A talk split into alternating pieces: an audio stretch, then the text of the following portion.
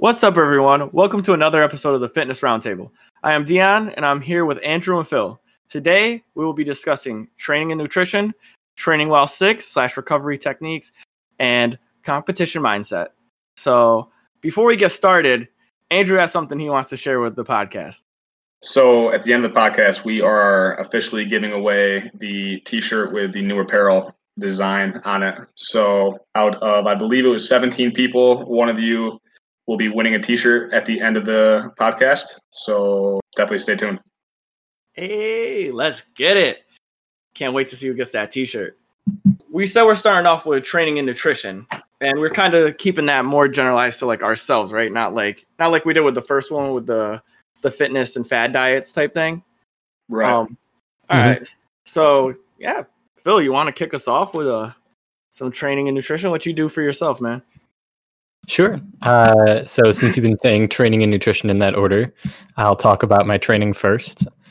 I do uh, a lot of running. I've I was pretty consistent doing uh, a marathon every like fall and spring with a half marathon, a couple other smaller races up until this spring. Uh, and when everything started getting canceled, I changed my plans, started running different distances, and I, uh, you know, I'm still running a lot, but it's not the same as uh, you know marathon training. The most I've ever run in one week is 60 miles, but these days I'm averaging between 35 and 45 miles a week. And on top of that, usually I'm uh, lifting in my basement four times a week. So usually I just lift things that are strength focused, uh, squat, bench, deadlift, overhead press kind of stuff. Uh, I was lucky enough to already have some good amount of equipment when gym started shut down focused mainly on trying to just get my like maximum strength, see how much weight I can lift on all of those lifts that I lift listed. Uh, I have a coach for running uh, that I've been working with since 2015, and I'm following a template for lifting that I started 12 or 13 weeks ago. Uh, in terms of nutrition, uh, I try to focus on making sure that I get a good source of protein at every meal and try to get uh, at least one to two servings of fruits and vegetables at each meal. So uh, normally I have pretty much the exact same breakfast every day. I get uh, a bowl with yogurt. I mix in uh, protein powder into the yogurt, and then I put in chia and flax seeds. I crush up a granola bar and put it in there, and then I put some raspberries and blueberries on top. Uh, and it's like densely packed with uh, protein. It's got some carbs. It's crunchy. And it's got the the fruits on there for uh, for the nutrients. For lunch, normally I have eggs and toast. You know, sometimes I'll add a little bit more if I'm working out more that day. And uh, for dinner, I have different things every day. But tonight, for example, I cooked up spaghetti and meatballs for the family. And uh, in terms of like how I do my portioning, uh, you know, I kind of have a general idea of how much I should eat. And other than that, I try to just like, you know, in in crudest terms, like not eat like crap. You know, I know if I uh, grab like a box of Cheez Its, I'm gonna eat half of it before I even like look up from my phone. So I try to just, you know, keep uh, between meal and late night snacking to like a reasonable level. But with the amount that I'm working out these days, I don't worry too much about it. And I monitor my weight. And if it starts to fluctuate upward, then I would probably start to, you know, rein in those snacking habits a little bit more. But in terms of my meals, I don't really pay too much attention to how much I'm eating. I try to just, you know, eat till I'm feeling full and then stop. It's really, really cool that we're both personal trainers and that we both have coaches. Because I don't think a lot, I don't think a lot of people would would guess that, and so that's really cool. And there's definitely something to say that you don't know everything, and it's nice to get a fresh pair of eyes on your training every once in a while for sure. Yeah, I would definitely want to jump in on that too before you start, Andrew, and say that I also have a coach as well. so, cool. so we all all three of us are trainers, and yeah, we all three have coaches. well, I think it's good. It's good to get an outside perspective. I mean, you know, there have been days when uh, you know, I I would look to my coach and say, you know, this happened today. Should I do this later in the week? And when you're the one who's doing it, like you know, when you have a a workout that doesn't go very well, being able to like take a step back and have an outside perspective and say like, you know, the rest of the season can still go well or you can still have good performance in a few weeks or you know, this this one workout doesn't define, you know, the entire year that like having someone that can like knock you out of your head and say like, you know, you're okay and having a an outside perspective is really helpful. And sometimes they just keep us from keep us from doing too much. Yeah, it's definitely true. I mean, the reason why I brought him on was because I have been powerlifting for four years now, three years now, and then competing for the past. Now it's been a year, two years. I don't know. I think two years of competing, but this year doesn't really count because of Corona. But either way, mm-hmm.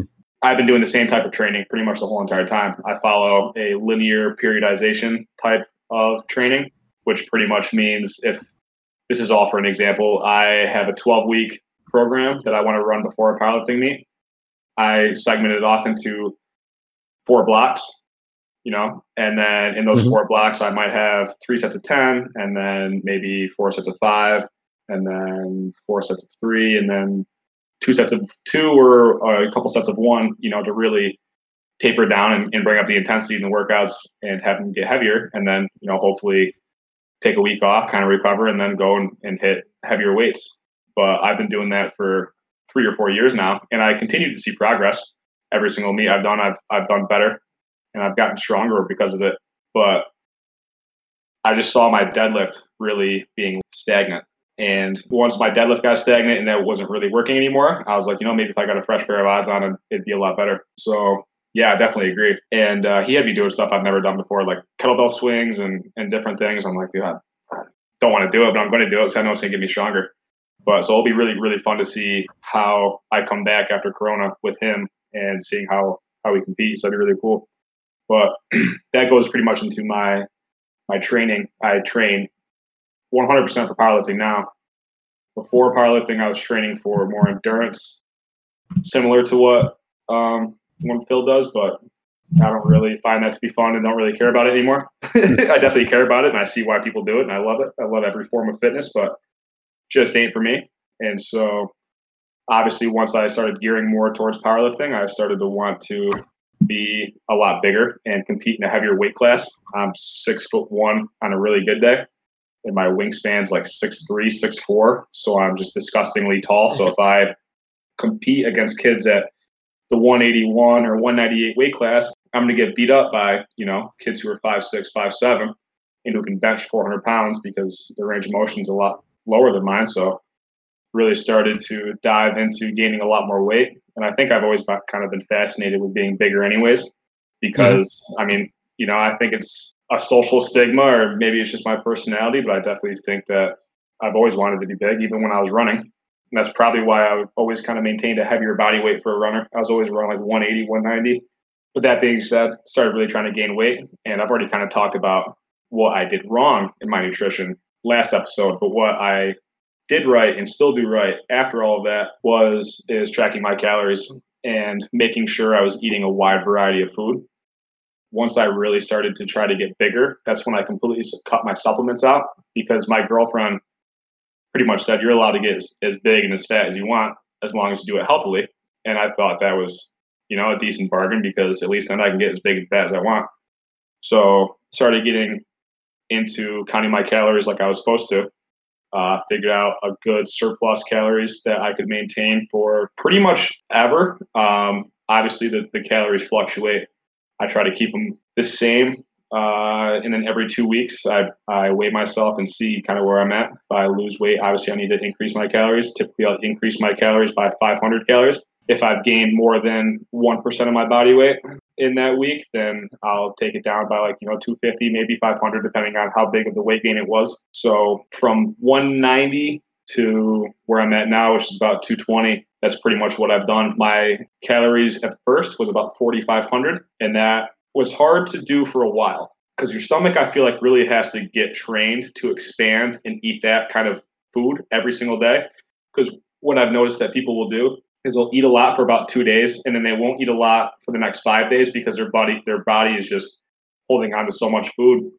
So you kind of have to train yourself to be able to eat 4,500 or however many calories you have to eat in a day every day Uh, so once I got kind of, I would say three, four months into eating what I was supposed to and eating a lot of it because I mean, if you're eating healthy food, it's tough. You know, you can only eat so much rice, so much chicken, so much Yeah. red meat.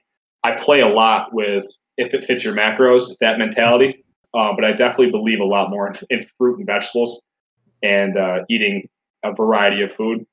So for me, it was kind of tough eating that much food because 4,500 calories of healthy food is a lot of food, lots of food. hmm But I would say six months into doing that, my body kind of started getting used to it. And as I got stronger, it was it was using that as fuel, obviously. And I don't know, it worked really, really well. And then for the past two years, I've put on 30 pounds, and it's uh, been really nice because my health has been it's probably gotten better. Everything comes back from the doctors once a year healthily. Yeah, that's pretty much what I do. Eat a wide variety of food as much as I can at a reasonable level. What's a reasonable level? for me now, uh, because of, I mean, I would love to see what I have to eat now once I start training again. But for now, it, it, my maintaining is around three thousand because my my metabolism's gone down so much, so I can maintain at three thousand. I haven't really lost that much weight, lost a couple pounds the past couple days, but that's all just easy peasy stuff. I can get that back real quick, but I realized once I started training for powerlifting for a long time, not a long time, I mean, four years isn't really a long time, but long enough, my metabolism has started to change because of it, which is really cool because now it's starting to get uh, a little bit slower. It's still high for a normal person, but for me, it's gotten a little bit slower. That's awesome, man. Um, and I just wanted to actually ask you this because it it invoked a, a question or some some thought for me.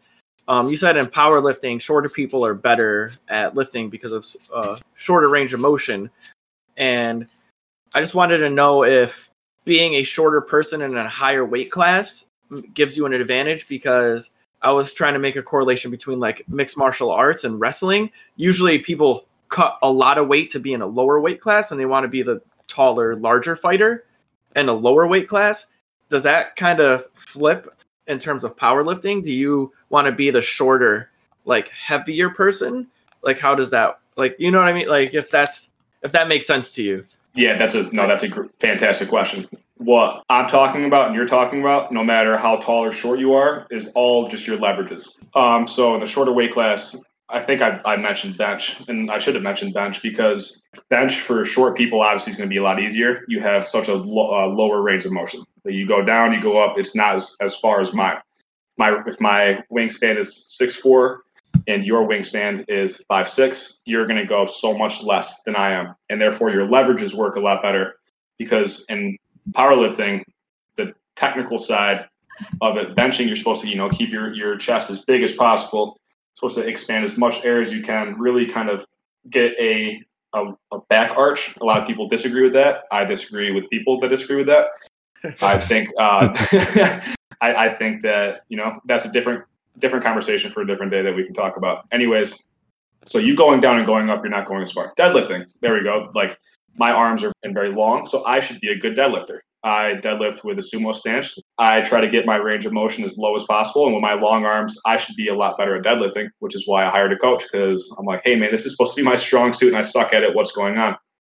Weight classes wise, you will see guys five one to five four in the 132s to maybe even start touching the 165s. But from 165 to 198, you see guys that are five seven to five ten, maybe. You know, and that's that's kind of what you're playing with. After 5'11, you're kind of touching. Well, the 220s have short guys too, and the 242s. Those both those you you kind of get from like I would say five seven to to five ten. Those those the 220s and 242s are absolute freak of natures. After 242 though, you're you're seeing guys who are six feet tall, and that's it. So yeah. It's interesting that the uh, that this came up in terms of like height in the in the sport of powerlifting.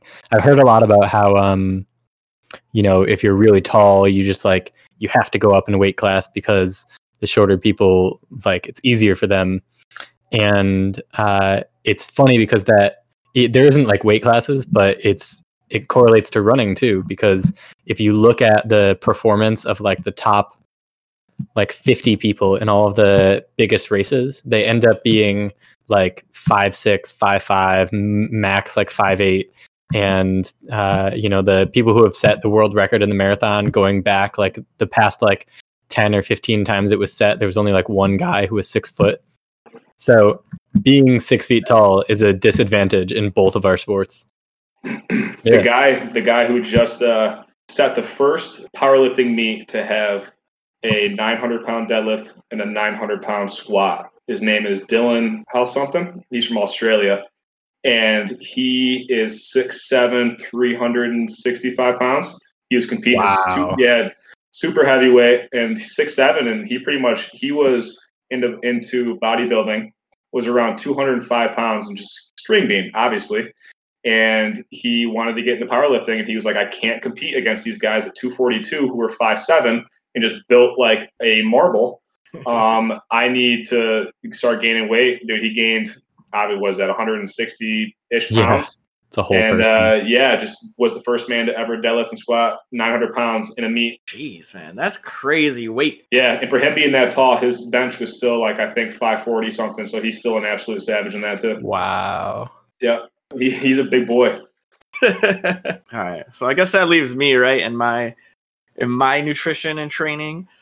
Awesome. Um, I just wanted to actually say something too uh, before I started. Both Andrew and Phil kind of had different like I guess they didn't say it right outright, but Phil kind of talked more about intuitive eating and Andrew talked about more like scripted monitored eating. So it's it's a two, it's cool how you both had kind of like different modes of like nutrition in the same talk. So I, I really enjoyed that. I just wanted to kind of shout that out. For me, I definitely fall more towards the like scripted, uh, monitored eating. I count my calories. I have um, a calorie cap that I have for the day. I try not to go over 2200 calories. I cut it down a lot because I'm trying to lose a little bit of weight because as you might have heard on our last podcast, um, I definitely was on the the fuck skinny get huge diet. and and I definitely understand where Andrew's coming from. When I was it it takes a lot out of you and when I was trying to gain weight, I would make like a pound of pasta and a pound of ground beef and put it in a big bowl and just eat it for lunch. And that was like one meal. yeah, it was really it was really rough. Yeah, and everyone all my coworkers used to laugh at me because I used to work at Planet Fitness when I did that, and I'd just literally bring in a salad bowl full of pasta and just eat it throughout. so, but now I um I dropped that down. I'm actually doing the reverse. I'm doing my nutrition first. Um, so I drop my my calories down. Uh, the way I eat, I make sure that I portion like protein, carbohydrates, and I make sure I have a vegetable. Fruits, I try to like drink some fruits throughout the day with like V8 juice or, you know, eat like oranges. I try to mix it up a little bit. I also make sure I take a multivitamin. That's that's actually a, a big part because I know I, I slack on fruits and that's my biggest downside is I don't eat a lot of fruits like I should. So try to combat that with a multivitamin. So for that, you know, I eat about five times a day, portioned out. Um, I weigh all my food on a food scale. I'm really OCD about that. So I have all my Tupperware containers. Usually I meal prep, so I'll make a whole bunch of food at one time, portion it out ahead of time because I'm really busy on most days. For me, not to skip eating, which I feel is worse than I feel like not eating is worse than overeating, in my opinion.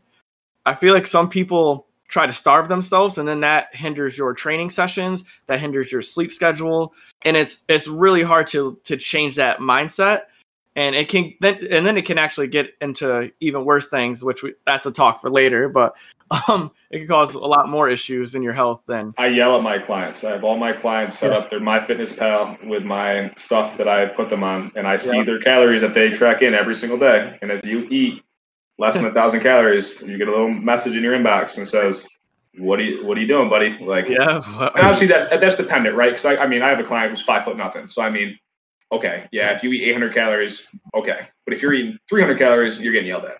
Yeah, it's it's very tough. Like, so I definitely try to make sure that I I hit my calorie cap, but not go over that. Um, I had I am I'm a I'm horrible. Like you guys are talking about eating wide varieties of foods. I eat this like legit same thing. I'm a bodybuilder's dream.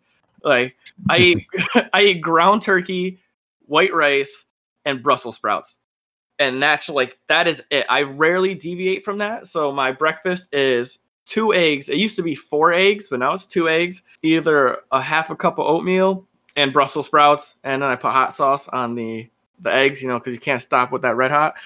and then my three meals after that are some version of ground turkey, rice, and and broccoli, Brussels sprouts. Sometimes I throw in green beans, and then dinner is kind of dependent on how I feel that day. It could just be the same thing. I could just eat the same thing four times in a row.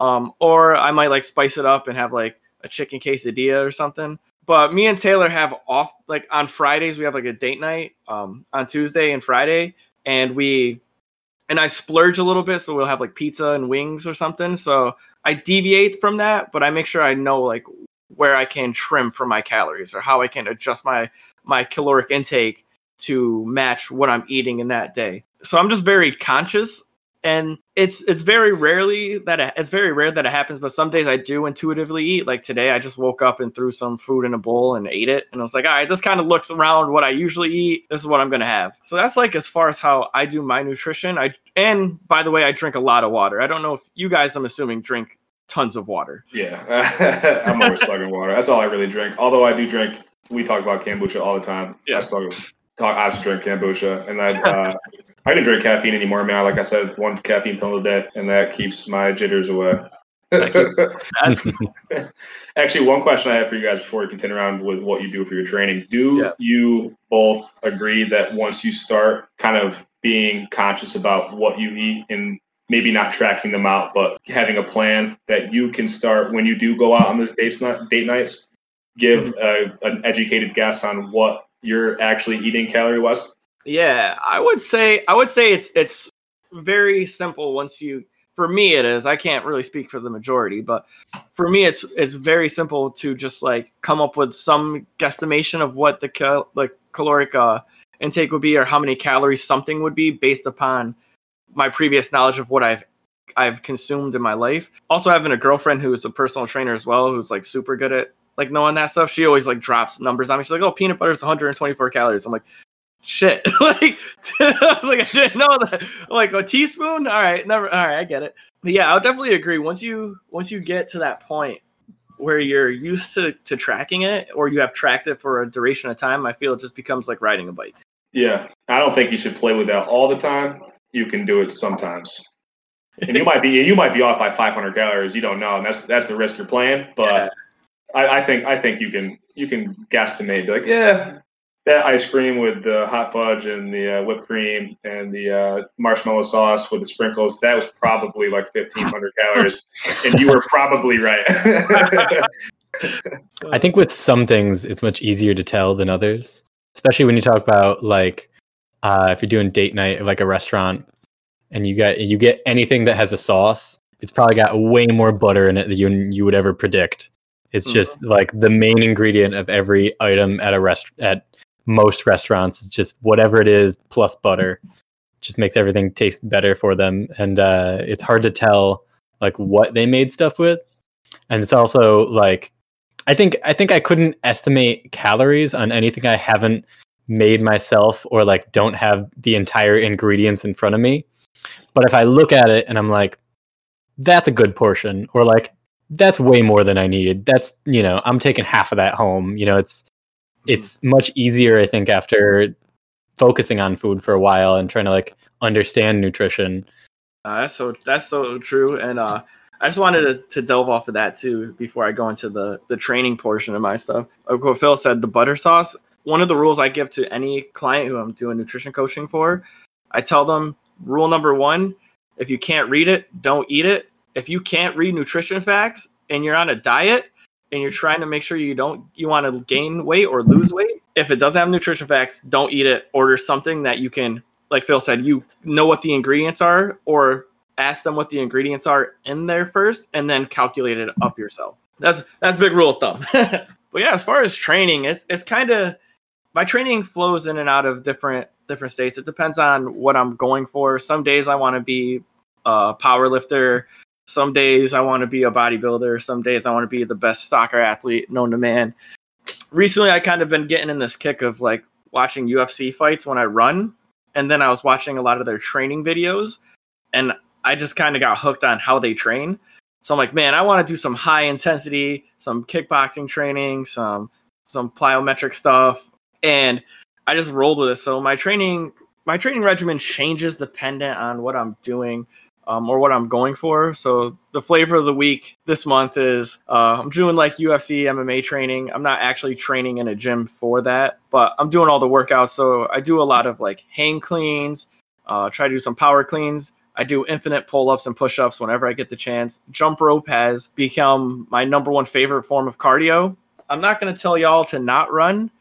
And I'm not going to lie and say that running is my number one favorite activity to do. But remember, everyone, eat your vegetables and run. Get that cardio health up. But um, yeah, so I try to, I don't like to run as much as I like to jump rope. So that's my my addition of cardio plus I do high intensity training. And then I can't seem to get myself away from the I always say the big boy lifts.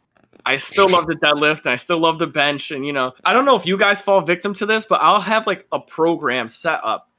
And I'm like, all right, today I'm gonna do box jumps, reverse lunges, hip bri- glute bridges, 10 sets of jump ropes for 30 seconds. And then like in between that, I walk over to the bench and just throw like 225 on and do some reps and then like walk away. I'm like, all right, still got it. So that's that's kind of how I train, uh, depending on the day. And I do, like I said, more more high intensity stuff. And I tend to superset a lot of my exercises. I don't have a lot of time to work out, um, like I used to. So I try to condense everything into a uh, shorter time frame. And I'll do three exercises back to back with no rest. So I'll do push ups, pull ups, and then walking lunges and I'll do all those, take a 45 second rest, um, sometimes even less than that, maybe a 30 second rest, and then do another set. That seems to work for me because I'm on a time crunch a lot of the time. Uh, I remember back in my powerlifting days, I would do the uh, five by fives or 10 sets of one. like, so I've been, it, it just depends on how I feel for that week. So, like I said, the flavor this week has just been high intensity, lots of body weight stuff, and jump rope and I've been helping a client train for soccer. So I'm doing soccer drills here and there, so, and I'm getting my cardio in that way too. So it's adding up my step count, and I'm winning my weekend and my week warrior thing. Some days, some days I'm just terrible because I stream. So it's a mix. I, am thinking about going into bodybuilding at one point coming up in the near future. I'm really, I'm really contemplating on doing that. Do you think running is important? Oh, I said I, I said I dislike running. But you, I think you said it was important, right? Oh yeah, I think it's. I think running is like the number one most important exercise to do out of all of them. I think cardiovascular health is more important than having large muscles. And but are you saying running is the way to get the number one cardiovascular exercise? I think our bodies are made to run, like genetically. Have you so, read that book? There's a book called uh, I think it's just called Born to Run. So let me before I start, because I do agree, our bodies are made to run. Evolutionarily speaking, that is what our exercise is supposed to be. However, evolutionarily speaking, we are also not supposed to sit at a desk for 12 hours a day and then go home and sit on your couch for another six. So I think if the general population and a lot of people run, they're going to get hurt. Damn, Andrew's trying to start shit on the podcast already. Like five episodes in. So do you do you want to talk about this now, or you said you might want to talk about it on our on our debate cast? I think we can talk about it now. okay. Let's hold it for um, the debate cast because I have I'm I'm I'm it's it's obviously me versus a runner and someone who who thinks running is important. Not that I don't think running is important because I think running is important if you're training for running. But I think that's the difference for me right there. If you're not training for running, I don't have you run. I have X amount of clients, and all of them don't run. so the way that I would put it, uh, I've run. I, I always have to count every time. Let's just say I've run about eight marathons. I've done uh, Ironman triathlons, which have a marathon at the end of them after biking 100 miles. I'm someone who, you know, definitely can run and definitely uh, is a fan of running. And the way that I would put it for most people, like almost everyone, you know, if someone comes to me as a client and they're like, should I run? Uh, I would not say yes definitively. Uh, I think that running is a great activity, and because it's so popular in the culture, it's a great way to like find community.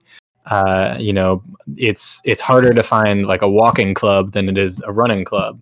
You know, there aren't uh, like races where people are race walking, and you know, it's whenever you get into like uh, something like running, it's it's easier to find uh, other people to do it with than it is, you know, uh, something like like just walking.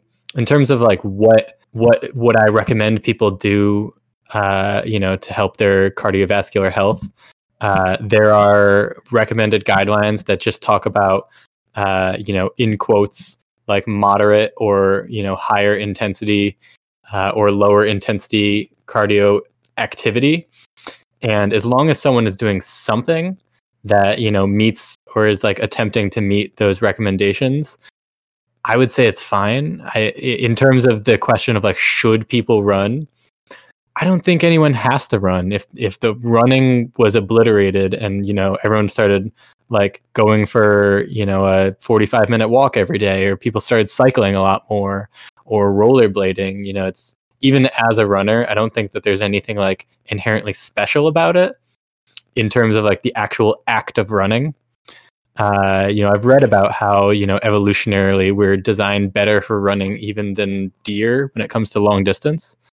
Uh, but I wouldn't say that you know anyone who was completely sedentary and hasn't worked out in years and spends you know 12 hours a day in the office on the chair and six hours a day on the couch at home should like run a marathon in six weeks you know if someone want if someone came to me and said you know i haven't ran in years and i want to run a marathon i'd be like all right let's get ready to do that a year from now.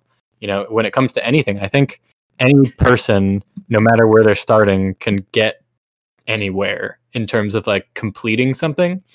You know if the question is like could they run a marathon in two and a half hours? I don't know about that but could they finish it?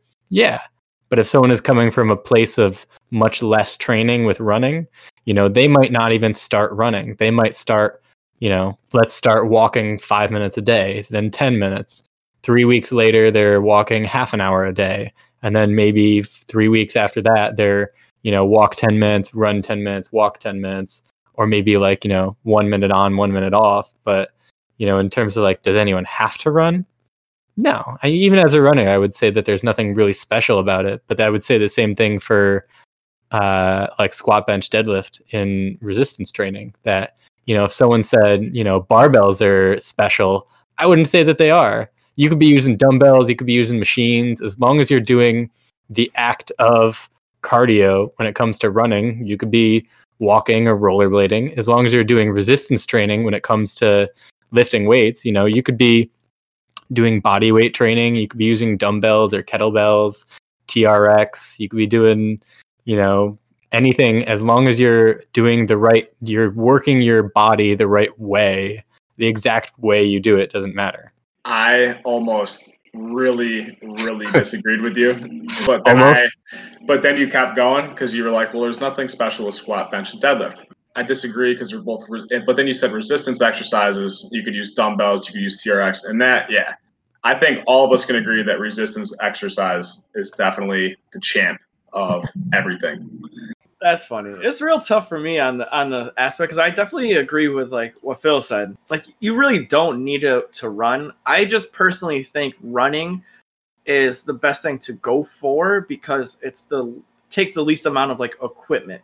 You know, if you want to if you want to run, like I could tell person A and person B, like go outside, walk, and you know do a program. They might be at drastically different stages, and they might end up at a different result. One person might get to running a mile, one person might get to jogging half a mile.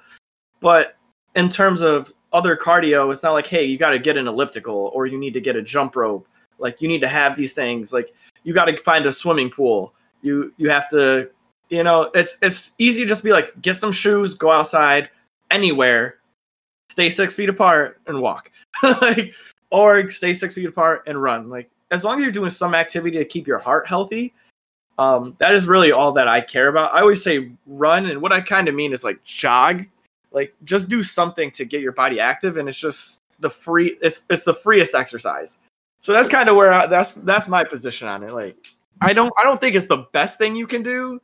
Like I think it's the best thing you can do if you're in a in any form of sport. Like you just it's a necessity. You need to run. You need to figure it out.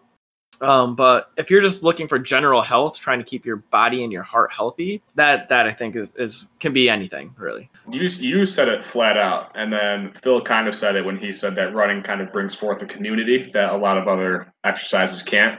I mean, people always kind of gather around the bench press, and powerlifting obviously has a community too, but running is, like you said, the most free, most inclusive exercise you can do because you can just put on a pair of shoes, go run down the street, and then after doing that for a couple years, you're probably going to know a couple other people that just run down the street too. And then they're like, hey, we like running down the street. Let's go run down the street together.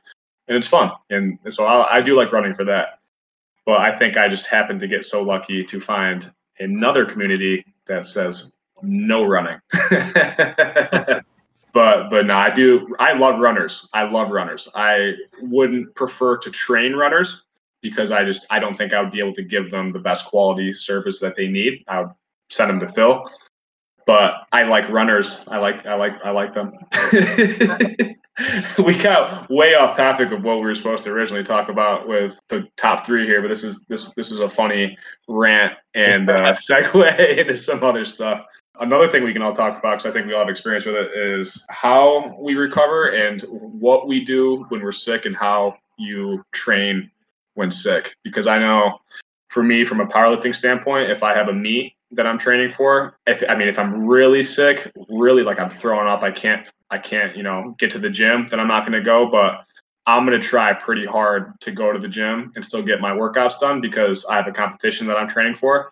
If it's just the general me going to the gym to maintain because I'm waiting for, you know, the, you know, I have two weeks until I start my meet, or maybe I have a month off after a meet to kind of let my body recover and I'm sick that day, I'm, I'm probably not going to go just because I don't want to. Now with COVID, I definitely wouldn't go. But I think there's different different varying factors of why you should train when sick if you're training for a competition, and why you shouldn't train for a competition when you're sick.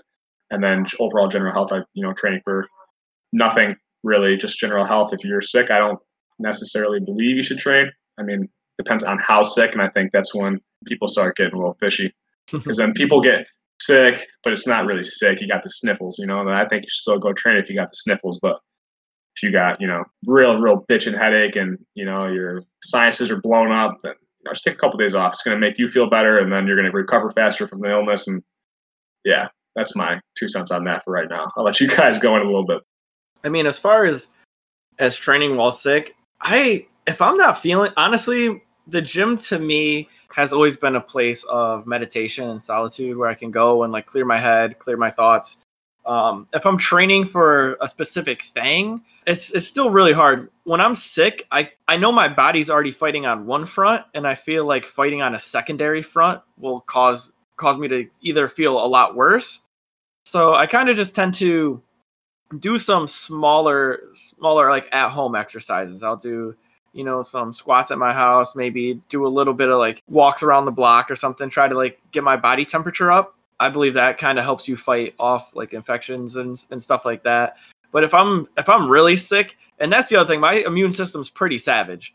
So if something beats my immune system, then then I it I got bested and I'm not moving.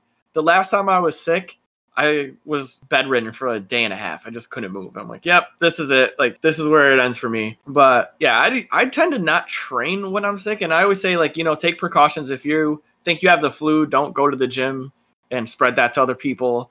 Uh, if you have like a headache or something that's manageable, um, you know, try to, I guess, push through it a little bit.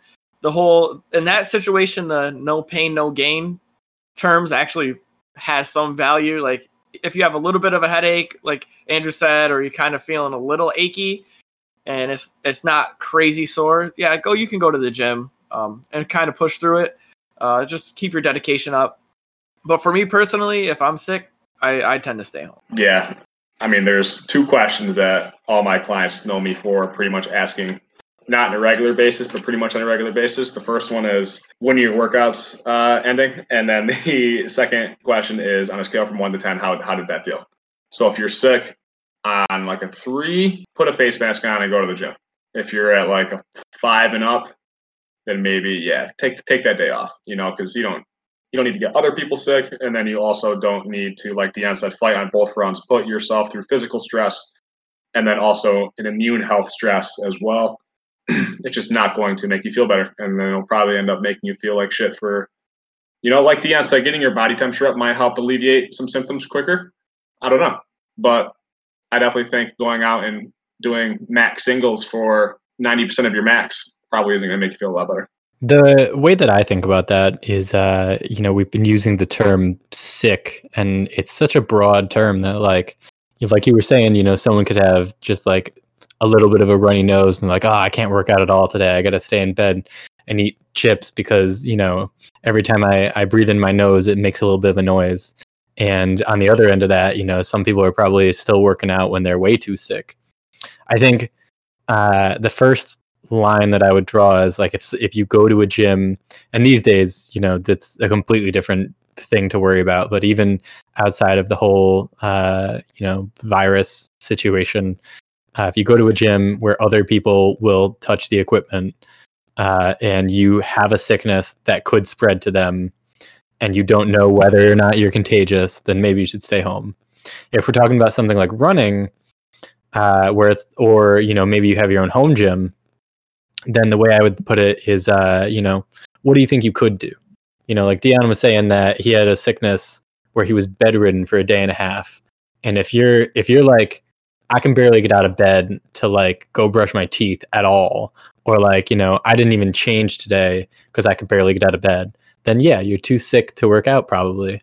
But if you're like just kind of sick and you think, you know, if I go in and do that workout, that's what did you say, like max singles 90% of your one rep max, like, yeah, you probably shouldn't be going for a specific difficult sort of thing like that. You know, like if it comes to uh, lifting and you're working with percentages of a max, then you're probably not going to be able to hit uh, the same percentages because you're having a bad day. And this sort of thing happens even when people aren't sick. You know, performance fluctuates and your your max uh, on any given day isn't the same as the last time you tested it. But especially when you're sick, you know, if if your best bench ever is like 275, that doesn't mean every day you go in you could do 275. So 80% is really 80%. Maybe if you go in one day, you maybe you could do 265, but then 80% of 275 is much closer to 265 than 275. And if you're sick, maybe you could only do like 205. And if you try to go for that percent of 275, then you're just going to fail and feel real bad. So how I would put it in this in terms of running too, like if you're someone who could run like a max, you know, for say you got to run like 5 miles and the max pace you could probably run for that is like 730 per mile. You know, maybe you wouldn't go for that max pace. You'd say like, all right, like maybe if I could do 730, maybe I would go for 8. But if you're sick, maybe that 8 minute pace is going to turn into like a 9 minute pace. So what I would say is if you're like moderately sick, like if you're at that like even if it's like 3 out of 10 like sickness wise, like 4, maybe 5 out of 10, like see what you can do and give yourself some slack if it comes to running, like, you know, if you've got a hard workout to do, probably just don't do it. You know, if you were supposed to do some sort of fast run or, you know, timed things based on other paces or paces based off of PRs, like maybe just, you know, chalk it up to I'm sick and take an easy run.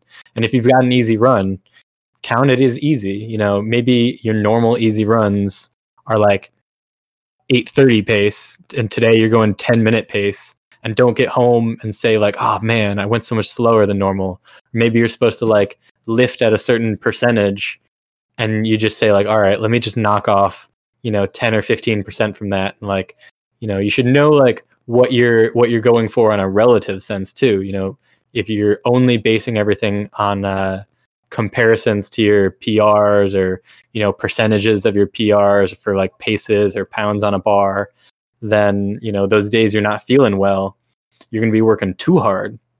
So you got to think like, you know, what should today feel like? You know, what does an easy run feel like? You know, what should these like, you know, five what should this 5 by 5 feel like? You know, what what should these sets of 8 feel like? And if you like put the weight on there and it starts to feel too heavy and you got to take some weight off, just you know, it could just mean you're sick, having an off day. But I think that still working out is is not always a bad thing. You don't want to get other people sick, so that's something you got to watch out for. But as long as you, you know, bring down the intensity and you're not like overworking yourself if you have one of those like moderate sicknesses, then uh then you're probably still okay. You're probably not like hurting yourself. But then again, you know, if you take the day off because you feel sick and you're not taking like the week off or the month off, that's fine too. I agree with everything that Phil says. Phil dropping knowledge once again on the podcast. Yeah, so then that leads into recovery techniques. I wanted to kind of start this off because I my scope of recovery is larger than what I think like the gym is. I personally have a I have it listed in my Google Drive as my recovery team or my health team. So I have a chiropractor who I go to uh, for adjustments because I know playing sports has caused me a lot of issues with my plant leg, stopping, going, jumping. Um, so I have a lot of imbalances in my structure. I have a massage therapist that I go to, and I also have recently just talked to and set up an appointment with a therapist. And this could be something we can talk about, like with the competition mindset. So, um, I just I was thinking that people tend to not have a team that they have based around them, and I really wanted to um, get the therapist because I know some days you have bad workouts, some days you doubt yourself, and that can change how your your workouts go, how your lifts go, how your diet go. And if you have someone you can talk to, maybe they can give you some strategies for your mental health, which is just as important as your physical health. You can kind of battle everything and be a cohesive unit. And I feel like that was something that was lacking from my recovery game because I do a lot of this, you know, the simple stuff like PNF stretching, um, foam rolling, you know, things while I'm training. But I think there's a lot of things you can do also outside of the gym, like I said, that that can help your your fitness, help your lifts. For me, I noticed that I was struggling because I'm a, a competitive gamer, so I would sit for long periods of time, and that hindered my like hamstrings, my quads, because you know they would be lengthened or shortened depending on how I'm sitting. So I would have to train them differently, and then I was noticing that I was a lot tighter, a lot sorer than I usually am. So I, I think that people need to to think uh, outside the box a little bit with recovery. Um, I just wanted to kind of open up that that bracket before we we went in. So how do you guys feel about that? let me let me go step by step with that one because that was great. That was awesome. I've been to a chiropractor before. I think they're great. That's I'll leave that one at that. Uh, the massage therapy, I think a lot more people could go to because so many people have so much tightness and just these muscle imbalances that going to a massage maybe once or twice a month can really help those issues. A chiropractor, in my mind, I went to when it was probably a month after I was I was done from my recovery and I was from my back injury, which I was after about nine months. A month after that, I went to a chiropractor and I went to him and I just was like, you know, help me out. And he did. And I thought it was awesome. Sports therapy guy, or is it just a therapist? Um, so when I when I originally contacted the company, I gave them a list of like everything that I did. I said, "Hey, I'm a competitive gamer. I have this level of stress. I own my own business. I play sports. I'm an active person in training and in fitness. Um, I have a lot of stress based upon my image and how I look, you know, as a personal trainer. Because you know what they say, you got to look the part. So a lot of people, you know, trainers have that that outside stress on them. I feel like if I don't look like I'm fit, I'm not going to get clients. If I don't look a certain way, no one's going to want to talk to me. You know, you could feel like you're the smartest person in the room, but I feel the image of a trainer gets gets kind of glorified. You know what I mean? Like, yeah, you want your trainer to be athletic or in shape. You know, you don't want your trainer to be out of shape, but you definitely want a trainer who's knowledgeable. And sometimes that gets swept under the rug because somebody looks really good, but they might not have the knowledge that that a well seasoned trainer would have. Um, so I just kind of dropped all that knowledge on them. I was like, hey, like these are what I'm looking for. This is the issues that I think I have. Like I need some some strategies to help me, you know, maybe like stress coping or stress management or um, anger management, things like that to help me become a better person. So like that's what I sent to them. And that's kind of so it's they sent me a person that they thought I would mesh well with. That's awesome. I think therapy is great. I think everyone could go to therapy. I don't think everyone needs therapy necessarily, but I've been to therapy. I don't go now, but I've been to therapy. I think it's fantastic. I think your mental health is more important than your physical health because if I got hit by a car tomorrow and I lost my ability to walk, but I was still able to have my mind and function as a because even then I can still be a personal trainer in a wheelchair. You know, I can still do whatever. But if I had the same accident happen to me and I had a traumatic brain injury and I completely lost my ability to use my mind, like that to me is awful. Obviously, not comparing a TBI to therapy, but you know, with uh, I feel mental health coming up now over the past couple of years and kind of gaining a little bit of light. I think that therapy is one thing that not a lot of people talk about and are starting to maybe talk about and get more therapy.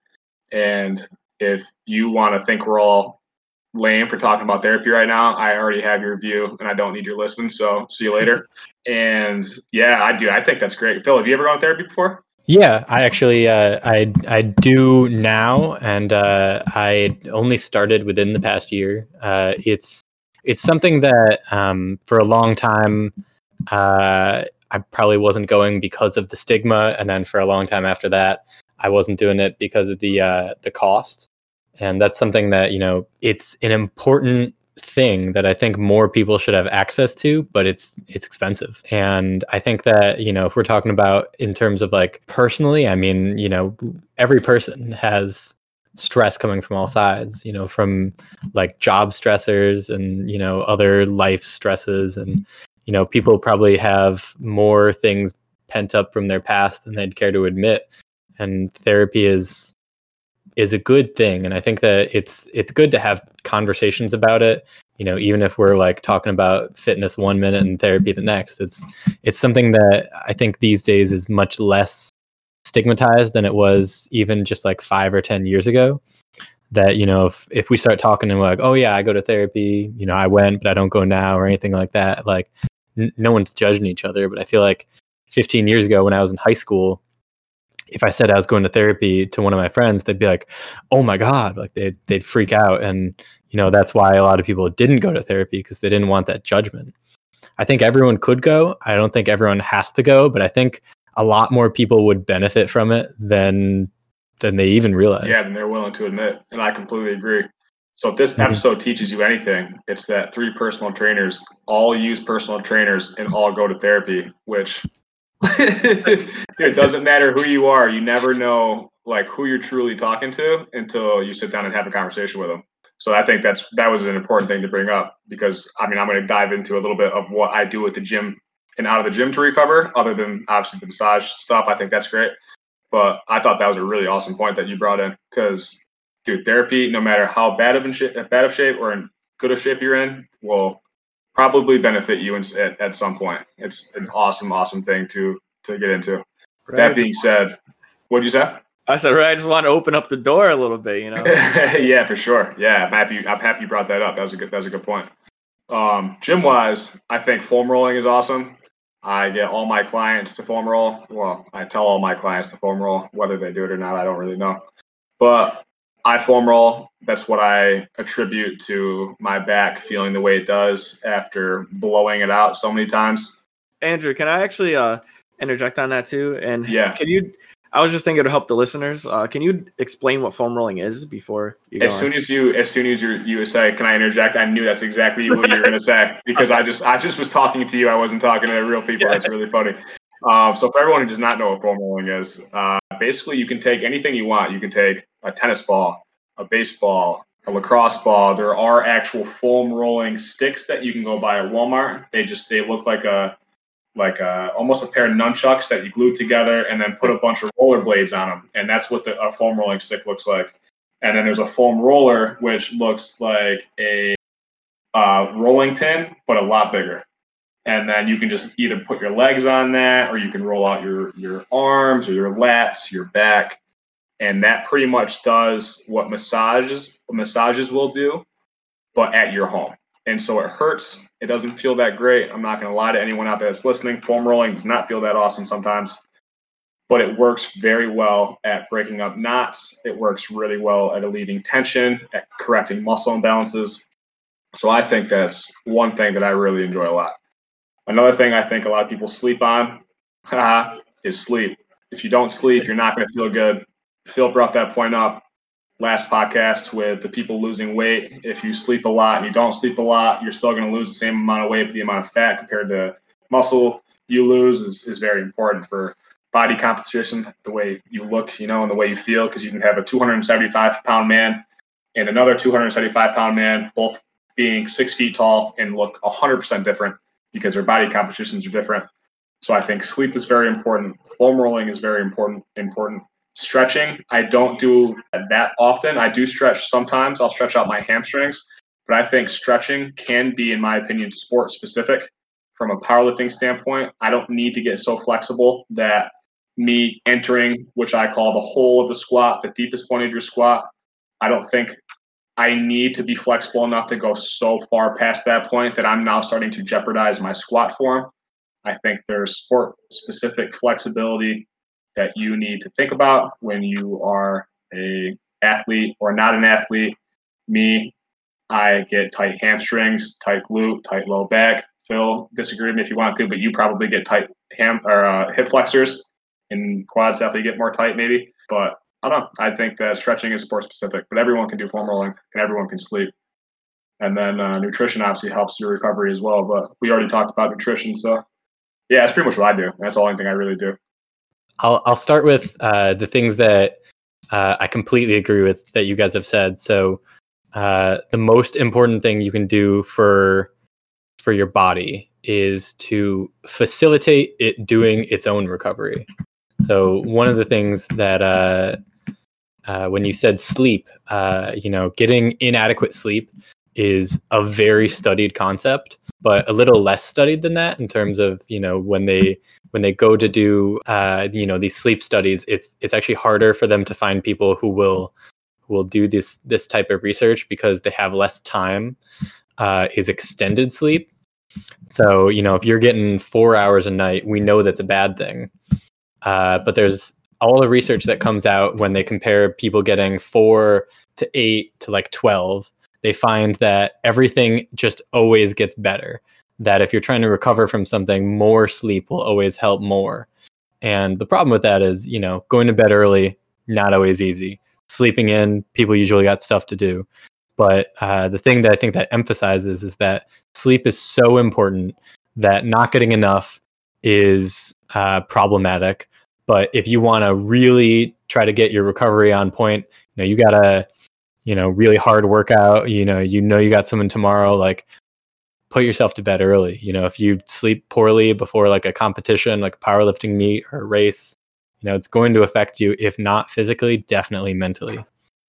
Uh, in terms of stretching, I think that your point about stretching being sport specific is really true. Uh, you know, um, when I go for a run, I used to stretch the the amount that I've stretched has gone down every year that I've been a runner, uh, and that's not because I think that there's anything wrong with stretching, uh, but I think that um, it just seemed like something that like track and cross country coaches did to fill time back when I was in school. In like 2009. We'd have a two hour practice that was filled with like 20 minutes of stretching in the beginning and 20 minutes at the end where it was just like one hour of running. It's like couldn't we have gone home earlier uh, you know we spent so much time stretching back then. I never really have that many things that you know i wouldn't say i'm like tight much anywhere in terms of like uh, having problems uh, you know from what i do. I don't i don't like purposely stretch anything. I don't think that anyone needs to stretch outside of what they're doing. So when it comes to like you were saying powerlifting, like you know when you when you're warming up, you know you do uh, you know you got squats today. You're not going to uh, just like start with your heaviest set of the day. You're going to start by you know maybe you do a couple of unweighted squats. Maybe you start with the bar, maybe you work up, you know, a plate at a time or 50 pounds at a time or something. And, you know, that movement, you know, once you're while you're warming up, that's stretching. I mean, you know, you're stretching through the range of motion that you need. You know, you're a power lifter so you go through you know just about parallel a little bit under you know the the competition depth that you're supposed to go to but you're not a olympic weightlifter. So you're not going all the way to the bottom you know into the hole like you were saying because you don't have to. Like you were saying sports specific. So if you were an olympic weightlifter you would need to focus a little bit more on getting yourself into that position but my recommendation, if someone said, you know, I'm I'm trying to do Olympic weightlifting, but I can't squat all the way down, I wouldn't say, you know, go and do all these like 10, 20 different things. I'd say you should be spending more time squatting, you know, like support yourself, try to get to as low of a squat as you can, you know, hold on to something, stay down there for minutes at a time. You know, the thing that gets you better at the thing you want to do is usually more of that thing. You know, if you want to help your squat range of motion, you should be, you know, sitting at the bottom of a squat until it gets even lower than you thought you could go. If someone said, I'm a runner, do I need to stretch? I'd say, you know, what do you want to get out of it? You know, if, and then if that person said, like, you know, I got really tight calves or hamstrings or something, then I'd say, yeah, maybe you want to. I would recommend like a dynamic sort of stretching routine, uh, you know, over that kind of like uh, sit on the ground and like just reach for your toes and do nothing but that for 30 seconds. I think that uh, dynamic stretching, uh, the kind that I used to do before I took this out, was you know if you do like leg swings and stuff, that's really good for for running because you're like you're giving yourself a little warm up. You're moving through the same range of motion. You're moving while you're doing it. Uh, my hot take though is that I don't think massage or chiropractors do very much to like help people recover. Uh, what I think that those things do is they they feel nice, uh, and when they don't feel nice, they have that uh, that idea behind them. You know, someone says that you know you got to go to a chiropractor; they're going to help you out. And I would say that as well about um about foam rolling. And I would never tell anyone that like they're wrong for doing it or it's bad. But if someone said, you know, should I foam roll? I'd say you don't have to uh, you know, I've I've seen some of the the research on that, and if if you want me to come back next time, since I'm the uh, the odd one out with uh with the papers and with the research on you know why I think this way, then I could uh I could do a little bit more of the research and have that it ready. That one will start but, the debate uh, club podcast. Yeah. I want receipts. I want sure. receipts. yeah, I want all of them. I'll bring them. Yeah uh, you know, next time if y'all yeah, want to. That, that one's going to start the uh, the that that episode, that future episode of because that's interesting. Just because I I don't greatly disagree, but I disagree with some of what you said. Although I do not disagree with the placebo effect. That one I definitely agree with. But one thing that I do do that I think you both would laugh about, and which can start off the competition mindset talk, is drinking beer before a competition. Whoa, hold up. How many competitions I had? I believe two beers that day or the night before. That day. That like, day.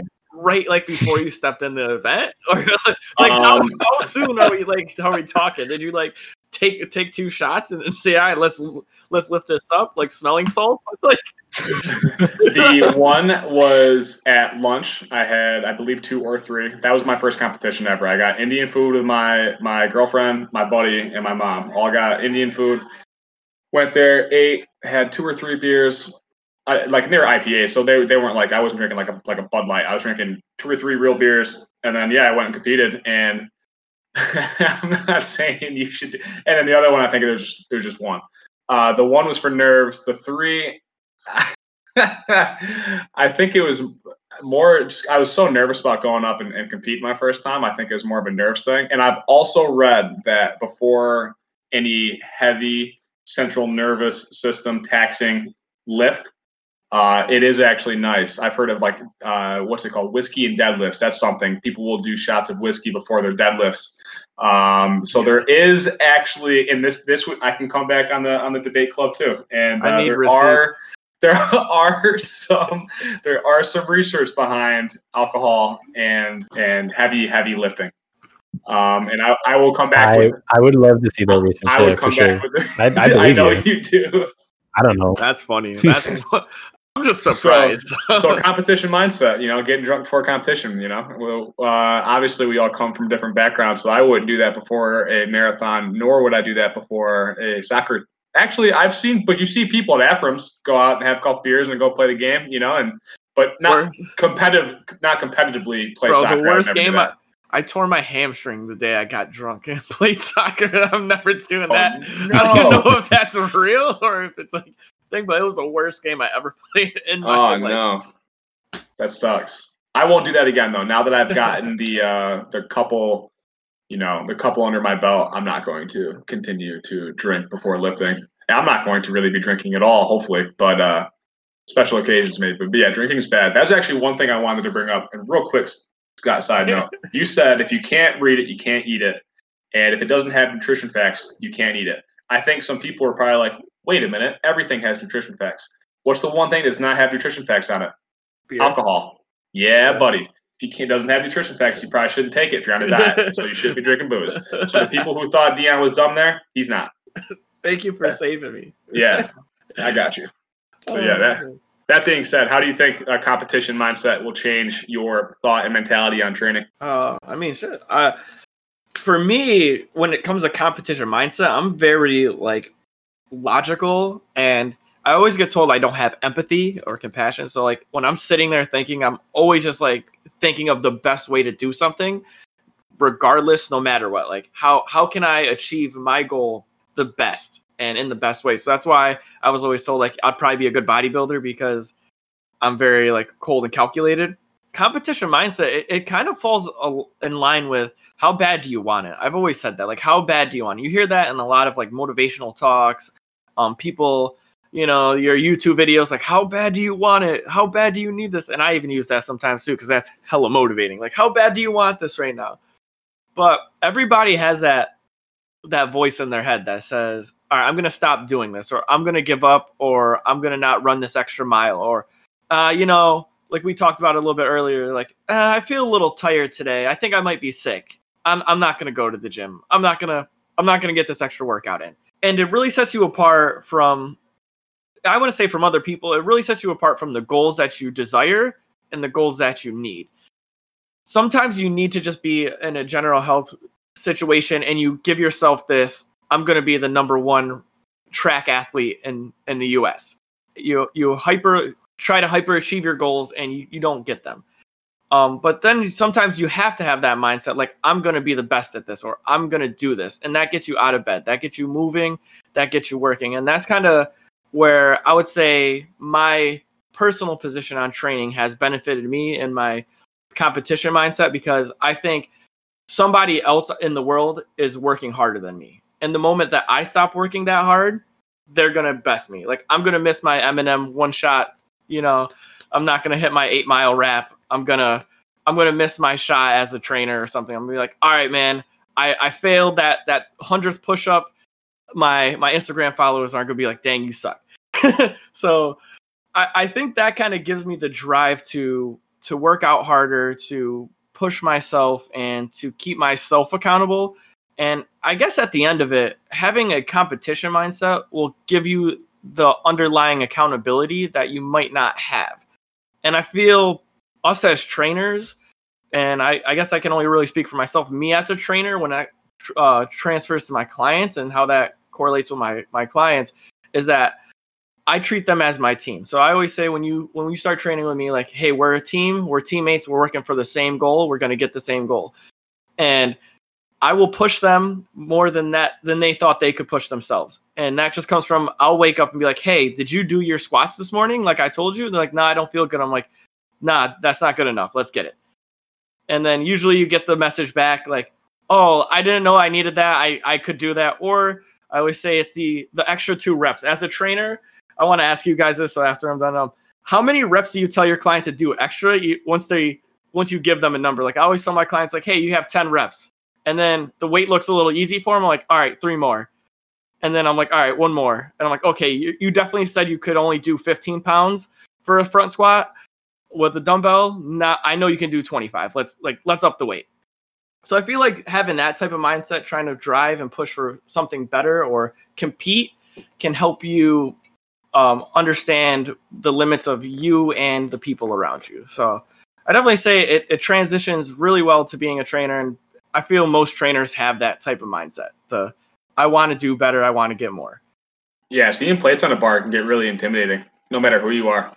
because if you, if you like the first time I hit 405 in the gym, um, no spotters, I was like, technically I should hit this because my program says I should. So you either hit it or you die.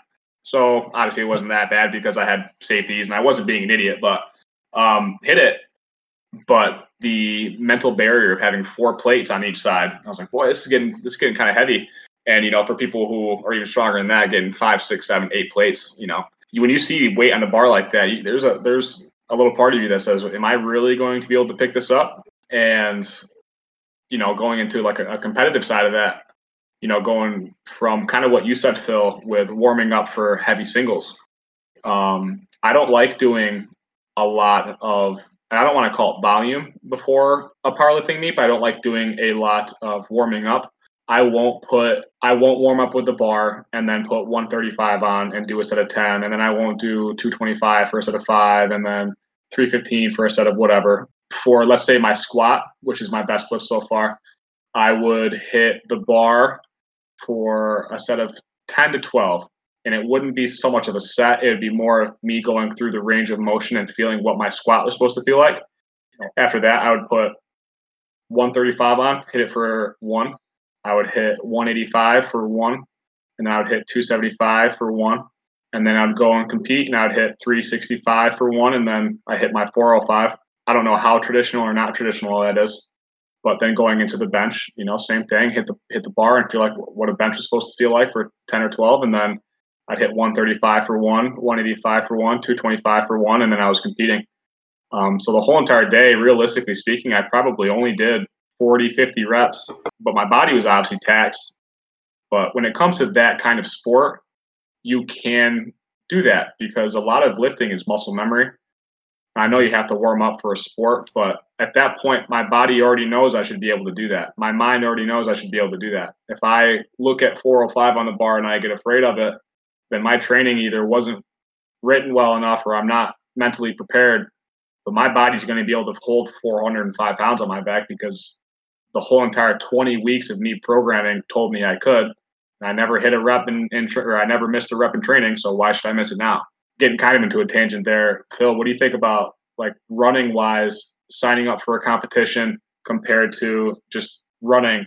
How your mindset goes into training? Uh, there, there are so many different ways that the quote unquote the like that competition mindset or like the competitive mindset uh, can come in with running because like when I think competition, I think like in the race, like and you know it at various distances it can mean a completely different thing you know if you're trying to run uh you know a a mile half mile 5k 10k there's a point to which like you're going fast enough that it's not about the uh the distance it's about the speed.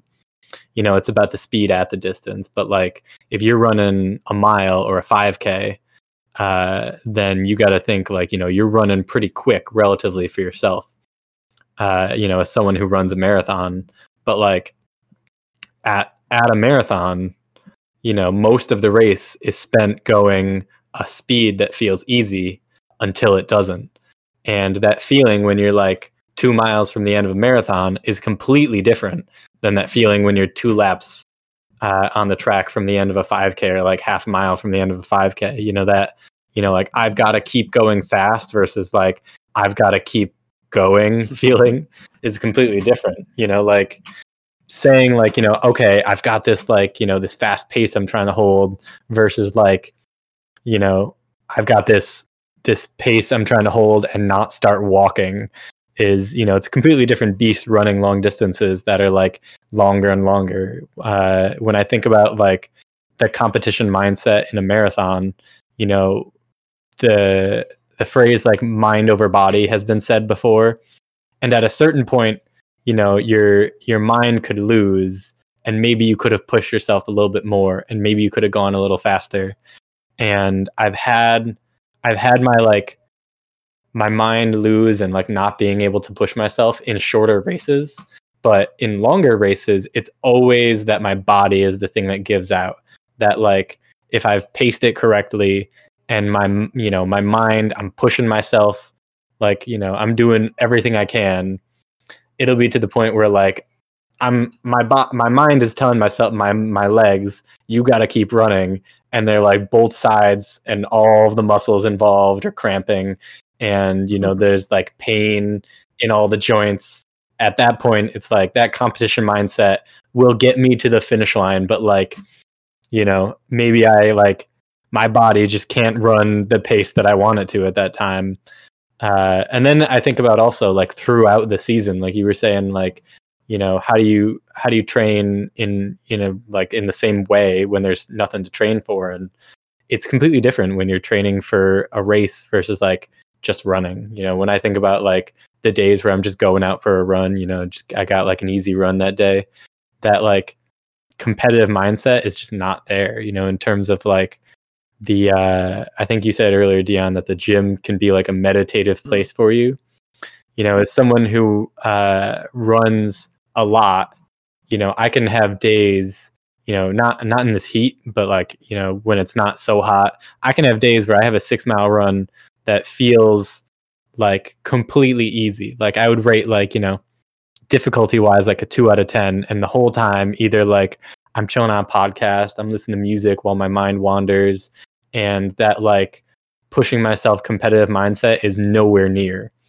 And then maybe like two days later i hit like a 10 mile run with you know 400s on the track or sets of 15 minutes at a Mm-hmm. quick pace where that you know i gotta like you know hit that button on my watch and keep going and have that like now i gotta turn that competition mindset on uh it's it's it's a weird sport for sure is because like so much of the time is spent not pushing yourself and then suddenly you gotta and that's like that's another thing in terms of the uh, in terms of marathon training. You know, when I get out there, you know, working up to the longest runs of the season, but when I get to like the week where I'm running 20 miles, and I get to that 20 mile run at the beginning, I'm not thinking like, oh man, I got to run 20 miles. I'm thinking, man, this is going to take a long time. I'm going to be bored. And then it doesn't start to get difficult until like 15 miles in. And that's not saying I could do that you know any day or today it's that when i when i'm training for a marathon like you were saying you spent 20 weeks getting ready for that powerlifting meet and i spend 20 weeks getting ready for that 20 mile run and for that marathon so that like by the time i get to 20 miles i've already run 14 16 18 16 18 20 and when i get to 20 i know that the first 10 are going to feel easy and boring and it's not it's not about running 20 it's about running 15 and then running another five.